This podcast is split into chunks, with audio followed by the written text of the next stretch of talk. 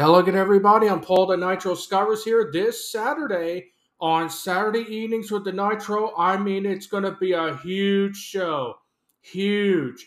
I will talk about the Vince scandal, as I like to call it. Unbelievable. What are the ramifications? What is it all about?